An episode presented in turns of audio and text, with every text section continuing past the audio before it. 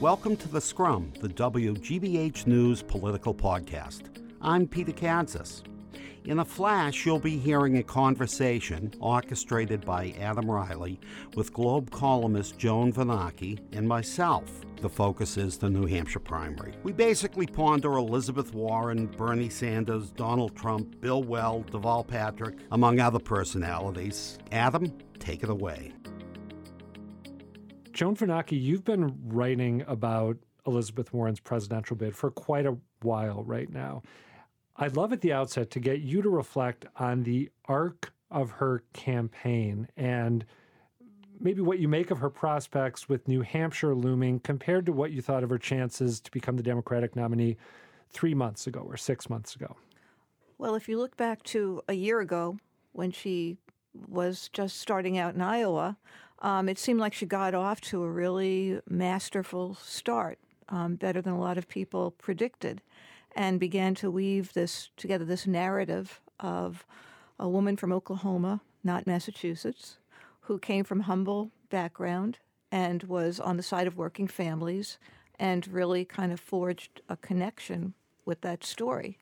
And the arc continued to go up and up and up to the point that by the summer, people were basically saying, This is the nominee. I I think the conventional wisdom was starting to shift. Yes, Biden was the front runner, but that Warren had this all mo- momentum going. Um, and then something happened, and most people tie the something to her putting up her hand and saying, yes, she's with Bernie on Medicare for All. And she kind of hit a wall. Um, there were other stumbles along the way, and suddenly Bernie Sanders, who is for Medicare for all, but has never been really pressed on the numbers, started rising and rising, and Elizabeth Warren started falling. That's not where she is right now, though. I think just to complete that the circle, once Bernie started rising, I think people started seeing Elizabeth Warren as the person who might be able to stop him.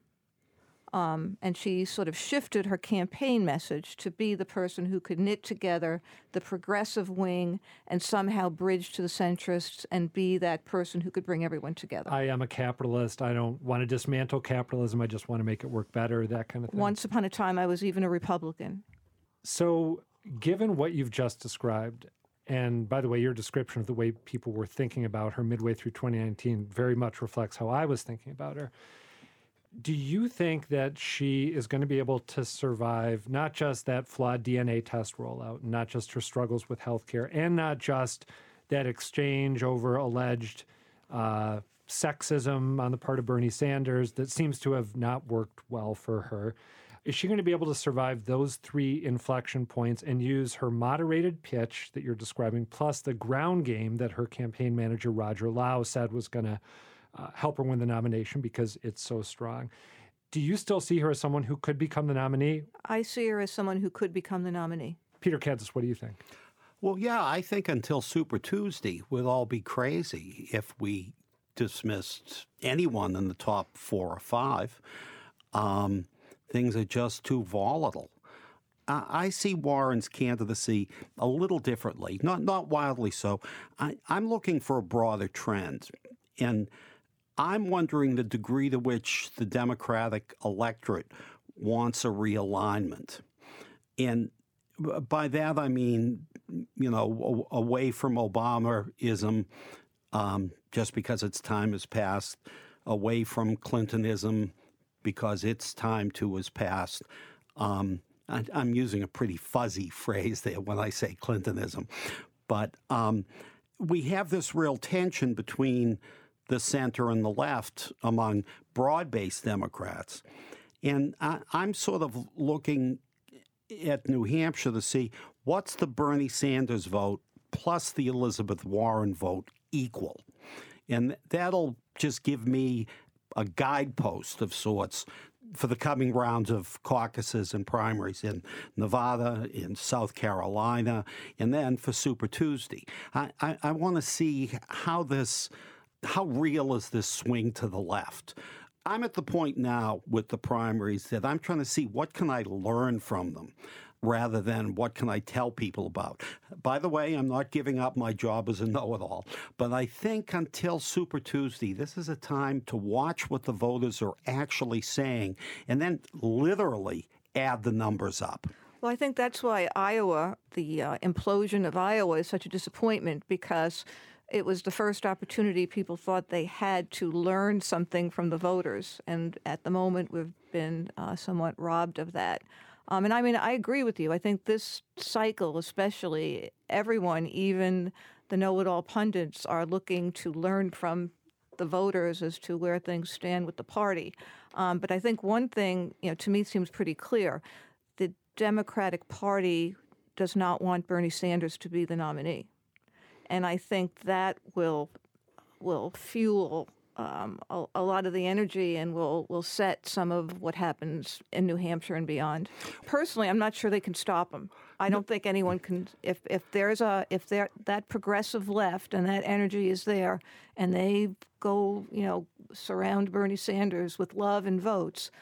I don't think they can stop him any more than the Republicans were able to stop Trump. Well, that's the key. See, Sanders almost did to the Democrats what Trump did do to the Republicans. And I see him as very much an insurgent. First of all, he's not a Democrat. Neither was Trump a Republican. He's, as a senator, he's got very little that he can point to in terms of accomplishments.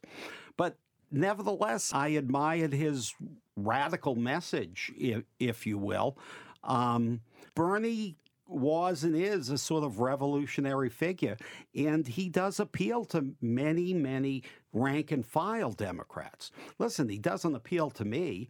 Um, as, as much as I'm fascinated by him, I, I mean, he in many ways is a left wing Trump. You know, I, I don't think he's a bad. I do believe that Donald Trump is a bad person, an evil person. I, I, don't think Bernie Sanders is a bad person, an evil person. You know, he's your crazy uncle, and he's the crazy uncle who just might be elected president. You know, I just say put Larry David in.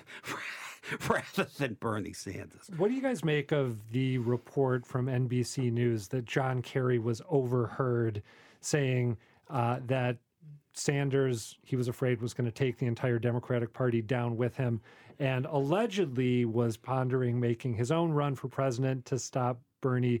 Uh, Senator Kerry has come out and vigorously denied that he was entertaining a presidential bid of his own. He says he's all in for Joe Biden. He didn't, as far as I know, deny the idea that he has grave concerns about Bernie Sanders. Uh, I, be- I believe the report from NBC News. Yeah, me too. It, me too. It, it's it's in keeping with the John Kerry character. You could just see him sitting there on his phone in the middle of the hotel lobby in, in Des Moines or something like that, um, thinking out loud. And it's in keeping with uh, what Hillary Clinton, another establishment Democrat par excellence, recently had to say about Sanders about how no one likes him and he hasn't gotten anything done. Uh, so if he is not the nominee, one question that raises for me, and obviously we've got a long way to go until we learn if he will be, but one question that raises for me is whether if Sanders doesn't land the nomination and someone else does, uh, Elizabeth Warren, you name it, alternate candidate, whoever he or she may be, whether the Sanders faithful then sit it out and feel like once again the knives were out for their candidate and the establishment wouldn't let him win what he had coming to him. Well, we started out with you asking me something along the lines of Did I think Elizabeth Warren could still be the nominee? And I said yes, and that's because I am thinking that some of the progressives in the Bernie wing would accept her, some, not all.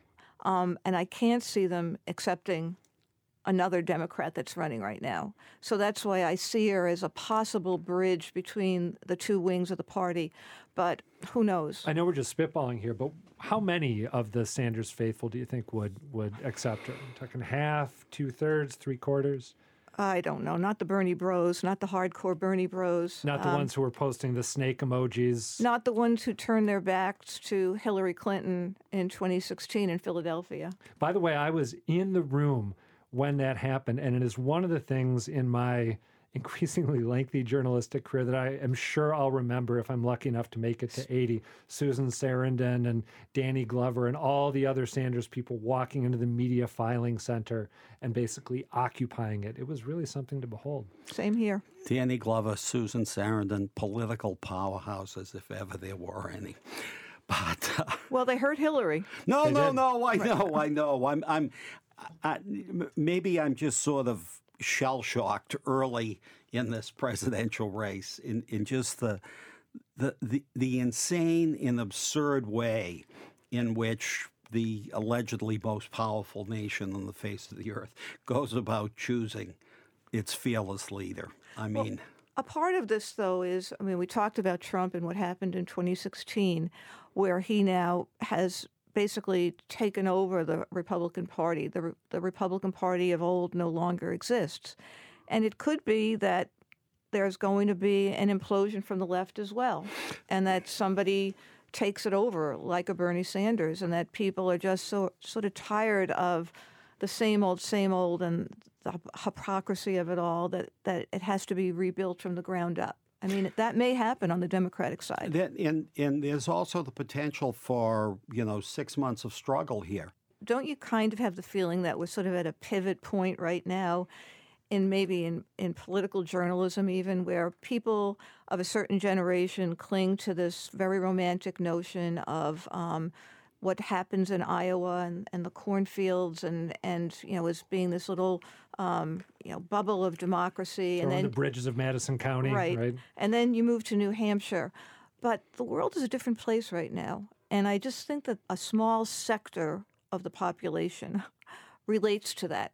And it happens to be all the people that cover politics a certain way and the political consulting crowd from a different era. I think we we may be moving to a, a different time and yeah, place. I, I would like to say though, I, I I always thought Iowa mattered, and I always thought New Hampshire mattered, but for different reasons.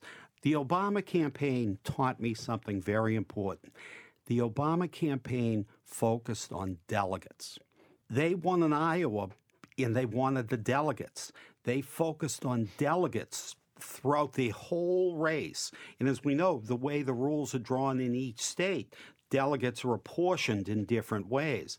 It's about the delegates. That being said, though, to Joan's point, we are in this moment where the attentiveness to representation and the political implications of representation is more acute, I would say, in the Democratic Party than, than I can remember seeing it.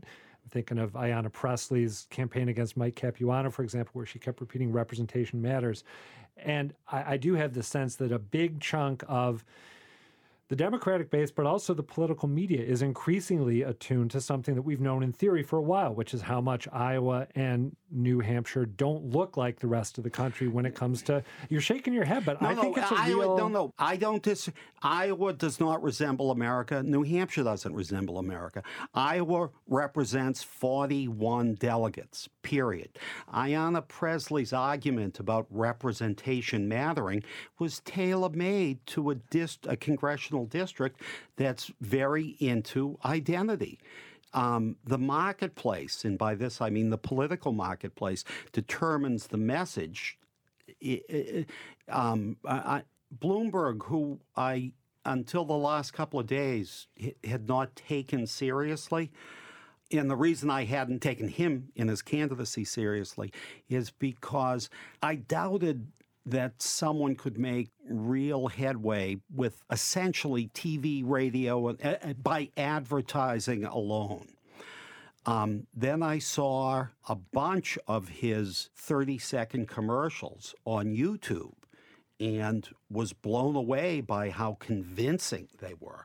You you know, after the third one I saw, I'm thinking, wow, this is making an impact on me, a skeptic. What's it doing to people who are honestly neutral? Um, he's registering in the polls. yeah, he's making a real splash. Yeah, and you know, all sorts of norms are being broken here. He's banking on Super Tuesday. Here we are on the eve of New Hampshire, where he's not in the contest. And I'm just wondering, you know, is his cash rich advertising based strategy going to pay off?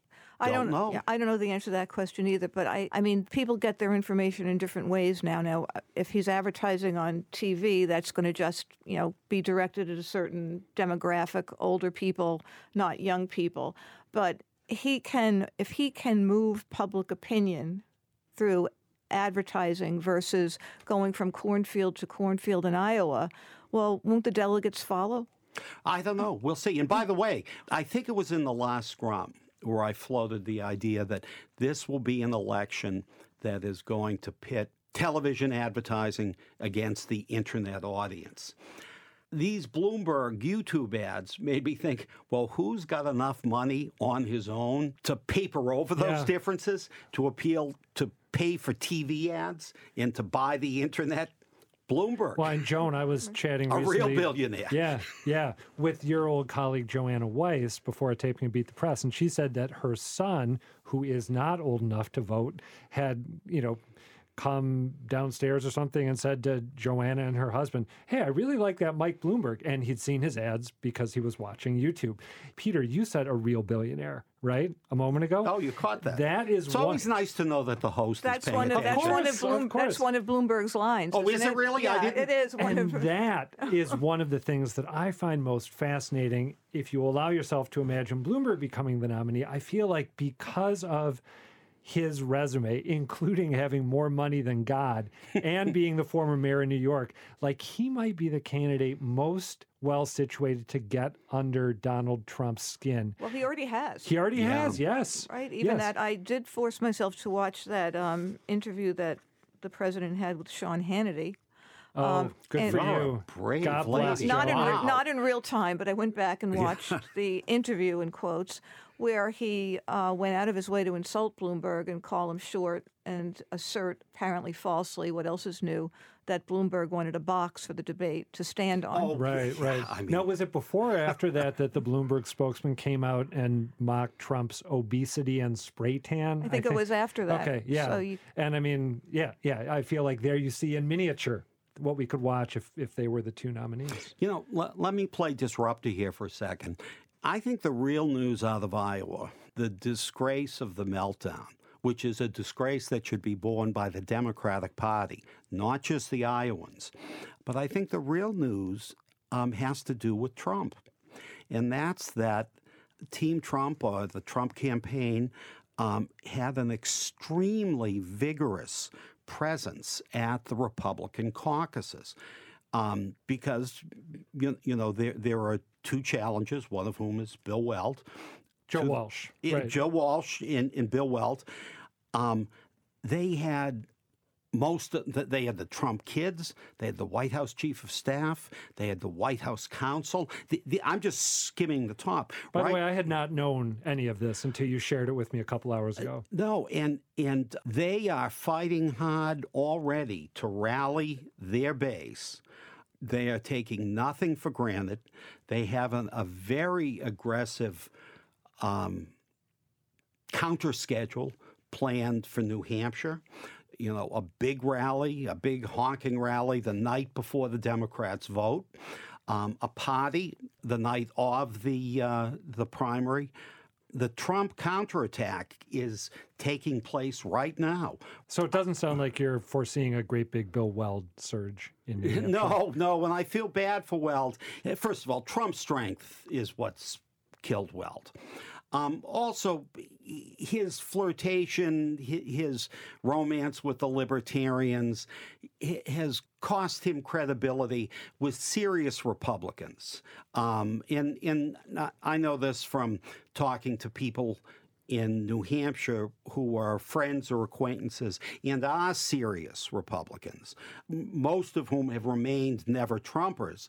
And they're sort of bummed that that Weld is the only one that emerged because while they personally like him, they don't take him seriously as a Republican. and that you know that is too bad. I mean, Yeah. what I think what's killed Bill Weld is he's always lacked kind of the fire in the belly. Yeah. Um, he never wants to look like he really cares. Um, you So know, is he I- you Very wa- true. You want to believe in him, but he he he just everything is kind of a joke. And when you interview him, he's I said the other day is like opening a closet filled with Brooks Brothers suits and like moths fly out. I mean, he he just is such a link to a past, and he just really won't get in the fight. I'm fascinated to hear you say that because I did not cover him in Massachusetts when he was governor. I wasn't doing this kind of work yet. And when I interviewed him, we, I, I talked to him at the Boston Public Library at our studio there. And it was so weird. I would ask him a question about his candidacy, and he would give me sort of a brief answer tied up with a bow, and then just stop talking and smile. And I thought, oh, what's you going want- on? right, you want don't to you get into the fight? don't you want to make Right, your case? make- You're running for president. Here's a plan. You know, granted, it's just Adam Reilly at the Boston Public Library, but this is a chance for you to make your pitch. Why are why do why am I fighting to play? It was like talking to, you know, my kid when she doesn't want to tell me how her day at school was or something. Try pull it out, please. Just give me something to work with. So to hear that he was always that way is really interesting. Well, he was always that way, and he was that way when I interviewed him, as you did in the course of this candidacy, and when he met with the Globe Ed Board. Um, just kind of doesn't take himself seriously enough so that it's hard to see how we could make others take him seriously. But I- I think what you said about Trump and his, you know, lack of a rose garden strategy, um, you know, is interesting. I mean, he is he li- he loves the fight. He loves rallies. He'd rather be up there in Manchester or wherever than than um, in the White House anyway. He quickly turned Iowa against the Democrats, and I think he did it really smartly. I mean, he basically said they can't run an election. You want, and they want to run the government. And he also sort of raised, sort of undercut the credibility of whatever the results might be, and sort of make a joke out of. They said the Russians were hijacking or interfering with the election. Look at this! I can't get an app right. So, I mean, he knows how. He certainly knows how to um, turn things against his opponents. All right, closing question for you two. Given the great big mess in Iowa, does New Hampshire matter even more now than it would have otherwise? I see you nodding your head, Joan. I think the yes, I think yes. N- There's no real clear winner out of Iowa. When they finally do announce results, um, everyone can kind of question them, just because really the credibility has been undercut, um, and The there will biggest imaginable asterisk is on him, right? right. Everyone is a winner. Um, so what happens in New Hampshire is really important. It kind of gives everybody a reset. Biden, Klobuchar, Warren, and Sanders, and Mayor Pete. Yeah, I mean, New Hampshire, they're they're living free up there. They're not dying. They are first in the nation once again. You know, trot out all the old cliches.